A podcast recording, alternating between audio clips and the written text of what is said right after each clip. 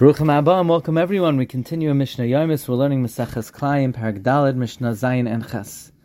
Hanoitea Shura Achas B'tech Shalef, one who plants one row in his own property, V'shura Achas B'tech Shechaveroi, and one row in his friend's property, V'der Chayachid V'der Charam Be'emsa, and there's a road of an individual or a public road in between, or V'gader Shunamach Me'asar Tvachim, or a fence less than 10 Tvachim tall, Hare Elum Starfais, then they will combine to produce a vineyard because neither of the roads are large enough to separate, and therefore uh, these two roads would join together. But if the fence is taller than ten tefachim, the two roads will not join up. Rabbi Yehuda, Rabbi Yehuda says, "Im ersan mamala." If he twined the two trees above the fence, they will join up even if the fence is 10 tfachim tall. Says the next Mishnah, one who plants two rows. If you don't have eight amos in between them, you cannot plant seed there.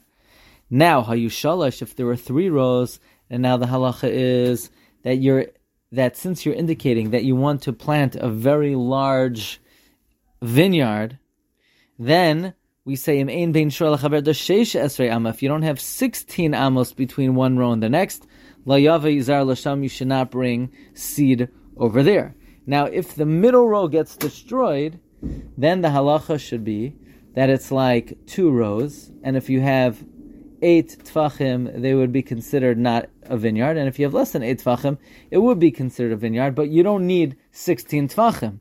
However, there is an oppositional view. Rabbi Lezer ben Yaakov and Rabbi Lezer ben Yaakov says, Mishom Chanina ben Chachinai, in the name of Chanina ben Chachinai, Afilu Charva himself, even if the middle one was destroyed, still, Ve'ein bein shura lechaverta shesh esrei amma, and if you don't have 16 amas between one row and the other, la yavizar lasham, you cannot bring seed there, even though if you initially planted it that way, it would only be a vineyard if there were, it, it would even though if you initially planted it that way, if there were eight amos, it would no longer be considered a vineyard. Even though uh, if you initially planted it that way, neta'an, it would be permitted if there were eight amos in between.